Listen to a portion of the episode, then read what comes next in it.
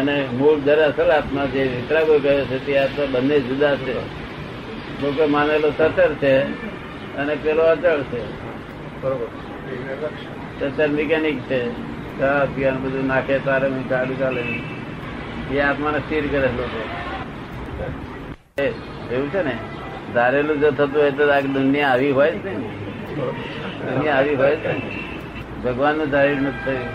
ભગવાન કહે છે અમારે દીક્ષા લેવી છે, કે છે અમારે હવે અહીંથી ઘર છોડવું છે.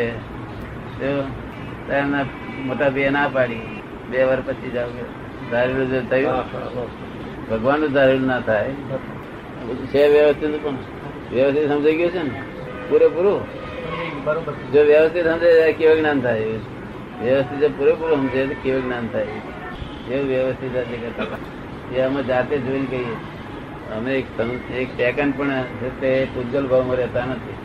એક સેકન્ડ વાત તમારી જોડે બે બે કરે છે. અમારે તો ઉપયોગ હોવાની પર શુદ્ધ ઉપયોગ, આ શું શું બોલ્યા શું નહીં એટલું જુએ કરે. શુદ્ધ ઉપયોગ આ વાત ચાલતી એમ શુદ્ધ ઉપયોગ રહેતો, વાત ત્યાં ત્યાં કરે કરે અંદર શુદ્ધ ઉપયોગ રહે. આ બધા જગતના લોકો ચમત્કાર કહેતા ને, એ ચમત્કાર વિતરાગો એવા ડાયા હતા કે ચમત્કાર કરે તો તો પછી જાદુગર થયો. વિતરાગો તો ચમત્કાર ના હોય, અને લોકો ચમત્કાર કહે છે ને તે એમની મૂર્ખાઈ છે. આ તો આ તો જ્ઞાનીઓને સંતોને બધાને યશ નામ કર્મ બહુ મોટું હોય. કયું કર્મ? યશ નામ કર્મ. ખાલી અડે તો એટલે યશ મળે, જશ મળ્યા કરે, એટલે એને લોક ચમત્કાર કહે. આપડા મેં એક જને એક બાતી વર્ષના કાકાને એક ધક્કો માર્યો પાસે દર્શન કરતા તે વખતે. તેમને મટી ગયું બાર વર્ષનું દુઃખ. એમને આખા ગામમાં કહી રહ્યા અમારા ગામમાં. તો પછી ગામમાં બધા લોકો આવવા મળ્યા હતા. મેં કહ્યું કે હું સંદાસ ગુલાબની ફાંકી લાવીને કહું દઉં છું તો અમારે સંદાસ ઉતરસ કહ્યું. એ તો કઈ નિમિત્ત હોય, જસ નામ કરું. પણ એ જાય છે, દુકાને જાય છે માણસ. અક્રમ જ્ઞાનની સ્થિતિ કેટલી, કાળ કેટલો? અક્રમ જ્ઞાનની સ્થિતિ કેટલી, એનો કાળ કેટલો? અક્રમ જ્ઞાનનો કેટલો કાળ રહે છે? એમ હા, દસ લાખ વર્ષે એક વાર આવે તો કેટલો કાળ રહે? દસ લાખ વર્ષે એક વાર આવે તો રહે કેટલો કાળ? આ તો અમુક જ કાળ રહેવાનો. બાકી આ ખરો ધોરી માર્ગ નો, આ તો અપવાદ. પેલો માર્ગ બગડી જાય તારા અહીંયા મોટો થાય, મેરેજ કરે છે, આ બંધ થઈ જવાનું. પેલો જયારે પેલો માર્ગ જ આ તો બહુ પંચાયત પરિવાર થઈ ગયા હોય. કેટલાય કેટલાય કાળથી ભક્તો રખડતા હોય. આમ પર્ટિક્યુલર કોઈ કાળ નથી. સો બસો પાંચસો વર્ષ કે પછી પચાસ વર્ષ કે અમુક ટાઈમ ના ચાલશે. બસો પાંચસો વર્ષ લાવો નહીં, બહુ કાળ નહીં. પેલું જ્યાં સુધી મન વચરકાય એકતા ના થાય ત્યાં સુધી પેલું મનમાં જેવું હોય છે એવું વાણી બોલાતું નથી ને એવું વર્તનમાં થતું નથી. ત્યાં સુધી એ માર્ગ આખો ફ્રેક્ચર થઈ ગયો. ત્યાં સુધી ગમિક માર્ગ ચાલે નહીં, બંધ થઈ ગયો.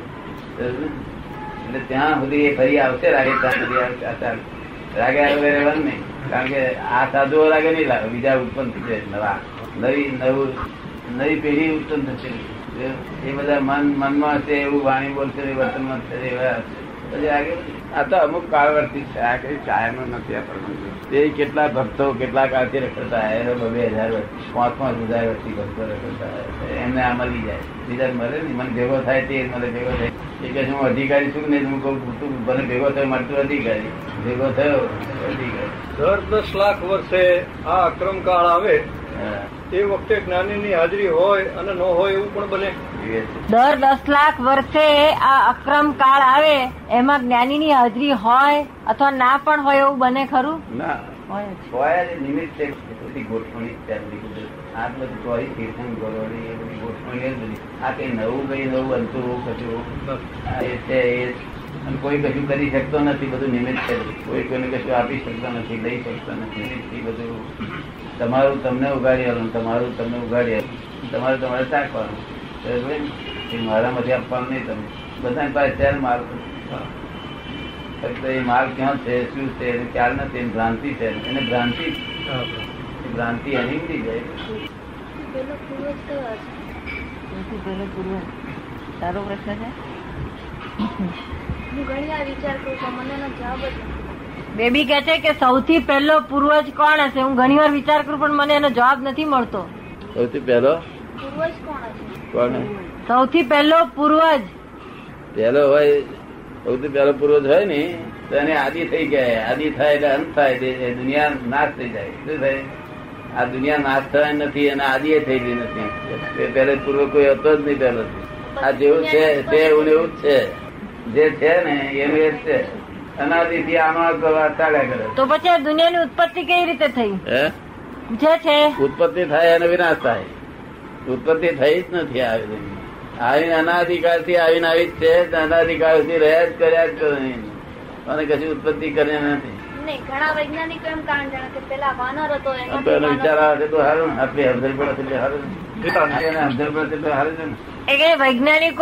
કહે છે કે પેલો વાનર હતો.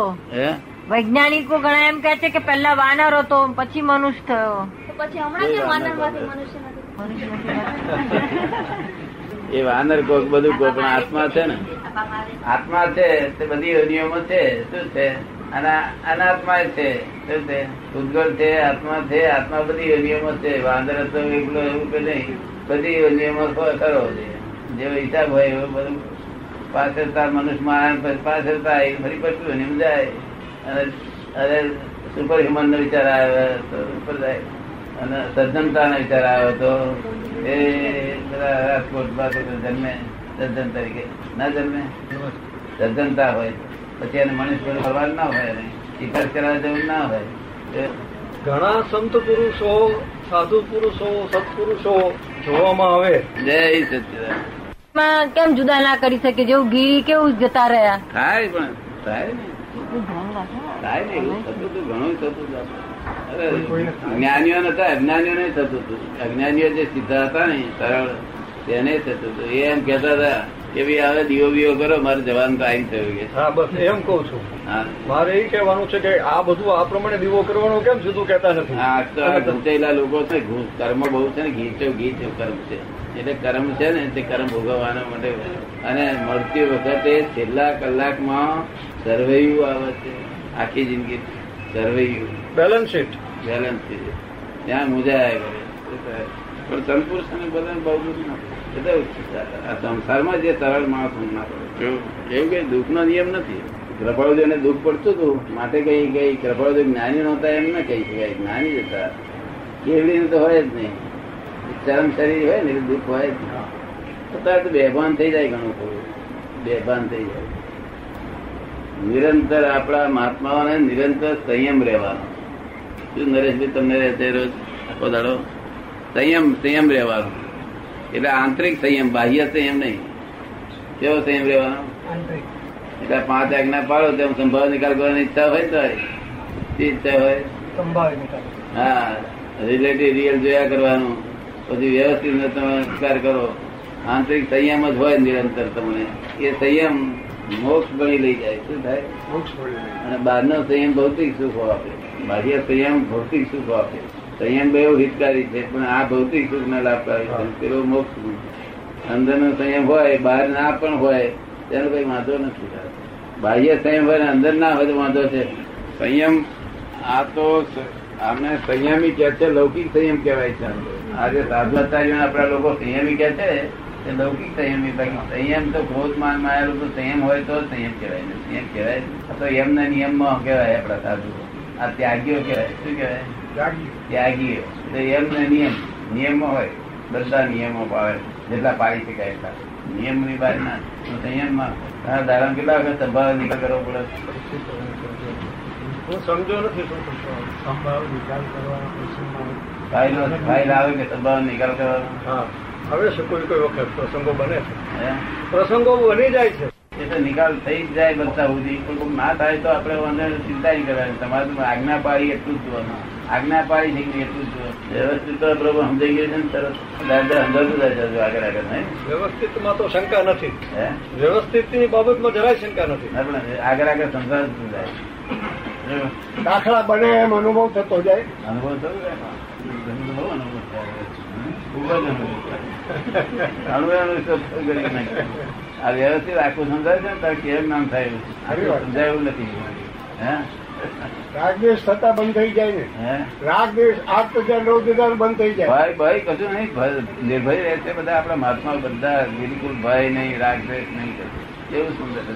તમને વ્યવસ્થિત સમજાઈ ગયું છે કે વ્યવસ્થિત બરોબર સમજાવી છે કે નહીં? વ્યવસ્થિત સંબંધમાં એમ કે છે કે આ વ્યવસ્થિત શબ્દ આપણે જે રીતે સમજ્યા છીએ એ રીતે શબ્દ શબ્દ ઉપરથી સમજ બરાબર પડતી નથી, એટલે શબ્દ કોઈ બીજો નિશ્ચિત કે એવો કઈ બીજો મૂકવો જોઈએ.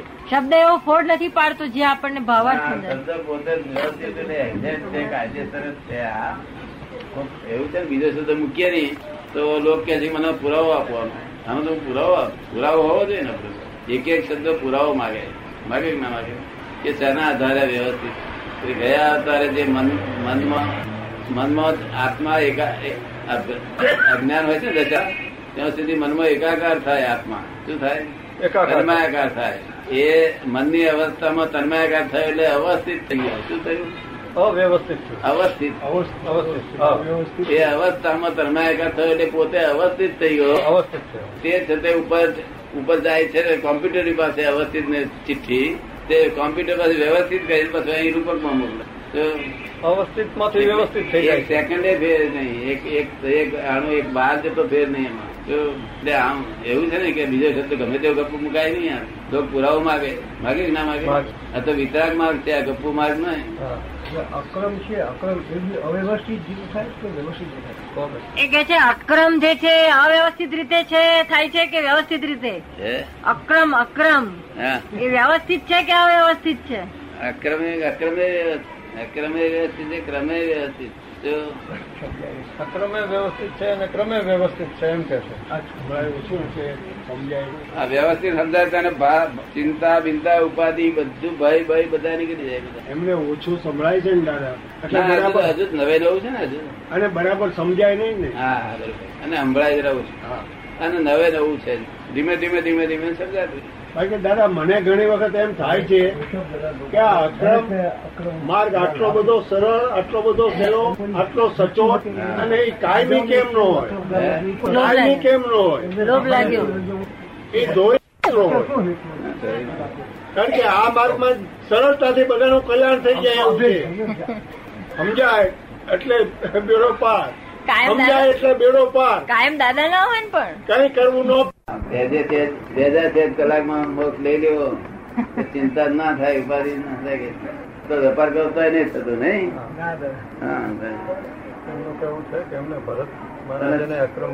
અને સ્ત્રી સાથે નો છે આ વ્યવહાર. શું છે? એક ફક્ત સ્ત્રીની બાબતમાં અમે એટલું કહ્યું છે કે બહુ બંનેને બે તાવ કરે તો જ આ દવા પીજો. દવા ઘરી છે માટે તાવ કરે વગર પીશો. દવા બહુ મીઠી છે, તાવ કરે પીશો નહીં. એક વખત કરી દવા મીઠી છે. હા બરાબર. બઉ તાવ ચડે તો જ પીજો. બંને દવા મીઠી છે માટે વાગે પીપી ના કરશે. હા બરોબર. એની જોખમદારી પેલી અમે લઈએ છીએ. તાવ ચડે પીએ છે. નહીં તો વિતરાગ માર્ગમાં તો સ્ત્રીનો વિષય હોય જ નહીં. આ તો એકાવતારી માર્ગ છે. વિષય હોય ત્યાં સુધી છે તે નવમું ગુંઠાણ ઓળંગે નહીં વ્યવહારમાં. શું થાય? ન ઓળંગે નવમું ગુંઠાણ. નવમું ગુંઠાણ ઓળંગે એટલે આવતા ભાવમાં બધું. છેલ્લા અવતારમાં તો એ છૂટી જાય ને દાદા. છૂટી જાય. એમને આપ્યું તો એ વખતે બીજા કેમને અક્રમ નામ કેમનું હોય? એમનો પ્રશ્ન છે ભાઈનો કે ભરત ચક્રવર્તી ને અક્રમ જ્ઞાન મળેલું તો એ વખતમાં બીજા લોકોને કેમ ના મળ્યું? એમને એકલાને જ કેમ? એની પાસે શું હેતુ હતો? એની પાસે કઈ હેતુ હતો? હેતુ કઈ નતો. હેતુ કઈ નતો. એનો હિસાબ હતો ને, ભરત નો હિસાબ હતો. બાહુબલીજી નતો. બાહુબલીજી બેસી જવું પડ્યું. પછી ભરતને તો ભગવાને કહ્યું કે આ રાત તો તમારે ચલાવવું જ પડશે. ભરતે ના કહેતા હતા મારે આ બહુમત મોટે જોયું, મારે આ વિરાજ નહીં જોઈતું કે આના વિરાજ નહીં જોઈતો. કારણ કે તમે વિલાસમાં રહો અને રાજમાં લડે લડો તોય તમને મોક્ષે જોયા છે કે એવું તમને અક્રમ વિજ્ઞાન આપીએ છીએ. એને જ્ઞાન આપ્યું બધા હોય ને. આ તો હોય આવું હોતું દુનિયામાં. સાંભળ્યું કોઈ કલાકે ચિંતા કરો કોઈ માણસ રહ્યો હોય? જો નિરંતર સમાધિમાં રહ્યો છે ને ત્યાં આગળ. એટલે જ દાદા આમ સહેલું લાગે છે, અને છતાં એમ લાગે છે કે આ બધા બધા આ જો સમજાય તો એકદમ સહેલું થઈ જાય એવું. બધાને બધા પામે જ નહીં. બધા એવું પુણ્ય ક્યાંથી લાવે? આ દુનિયામાં હિન્દુસ્તાન કેટલા બધું બધી હોય વેરા ગાંઠા એ તો ના હોય બધા. તેથી આપણે આનો અને પ્રપેગંડા નહીં કરતા. જે અહીં આવી પડ્યો હોય છે જેને લીધું એનું આખા કુટુંબે કુટુંબ લીધા જેને લીધું આખા કુટુંબ ને કુટુંબ એના ઘરમાં એક માણસ બાકી નહીં. દરેક ને એક જ માણસ ઘરમાં બાકી ના હોય પછી ઘરમાં સ્વર્ગ જેવું થઈ જાય ને. આ તો માન્યામાં ના આવે, લોકોના માન્યા હોય કેવી રીતે આવે? માન્યામાં આવે નહીં, કહે નહીં માને ન આવે માન્યા. કારણ બાહ્ય બાહ્ય ત્યાગ દેખાય નહીં, બાહ્ય સંયમ દેખાય નહીં. અમારા હું બાહ્ય સંયમ ના દેખાય. અને અમે ત્રણ વાર સંસારમાં રહેતા નથી, એક ત્રણ વાર એક ત્રણ વાર સંસારમાં રહેતા નથી. સંસારનો વિચાર સરખો અમને ના હોય. બધું જોર બધા ભેગો થઈને એ આજ્ઞા કરી હતી મા બાપને હવારમાં ઉઠીને દર્શન કરવા. બેદી કરે વસ્યા કરે છે વસ્યા કરે છે બધી કરે છે બધી રસ લીધેલું છે. એના માટે કઈક રહેવાની વ્યવસ્થા થતું હોય છે. બધા ભેગા રહે તો બ્રહ્મચર્ય પાડી શકાય, ના પાડી શકાય. ઘેર રહેતા હોય ને પાડી શકાય. તો બાર દિન ઉપદેશ આપે ને બધા, અને એમનો પ્રદેશ બહુ સારો ઉપદેશ આપે તો બહુ સરસ.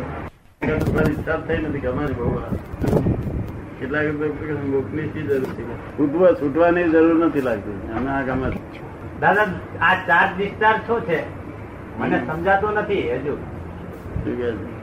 ચાર્જ અને ડિસ્ચાર્જ, ચાર્જ ચાર્જ અને ડિસ્ચાર્જ એ શું છે સમજાવ્યું? શું તારું નામ શું? File number one Keshavlal. Keshavlal Keshavlal તું શું શુદ્ધાત્માને કેશવલાલ કહેતો હતો અત્યાર સુધી. તું શુદ્ધાત્માને બધું આવું અવરું નામ કહેતો હતો, આરોપ કરતો હતો કેશવલાલ નો. હું કેશવલાલ છું તેથી ચાર્જ થતો હતો, કર્મ બંધાતું હતું, તે ભોગવે છૂટક્યો પદ. આ ચાર્જ ના થાય. પચીસ વર્ષ સુધી જે કર્યું હતું કેશવલાલ કે હું માની હું માની એ બધું ભોગવવું પડશે? પચીસ વર્ષ સુધી જે કર્યું હતું મેં કર્યું મેં કર્યું મેં કર્યું એ બધું ભોગવવાનું. હા મેં કર્યું મેં કર્યું જે શું નામ કર્યું કેશવ કેશવલાલ છે ને. હું કેશવલાલ છું ને મેં આ કર્યું કે તરત બંધન થયું. તને હું શુદ્ધાત્મા છું, બંધન નથી. કારણ કે શુદ્ધાત્મા કરતા કરતા નથી, એના કરવા પણ સ્વભાવ નથી.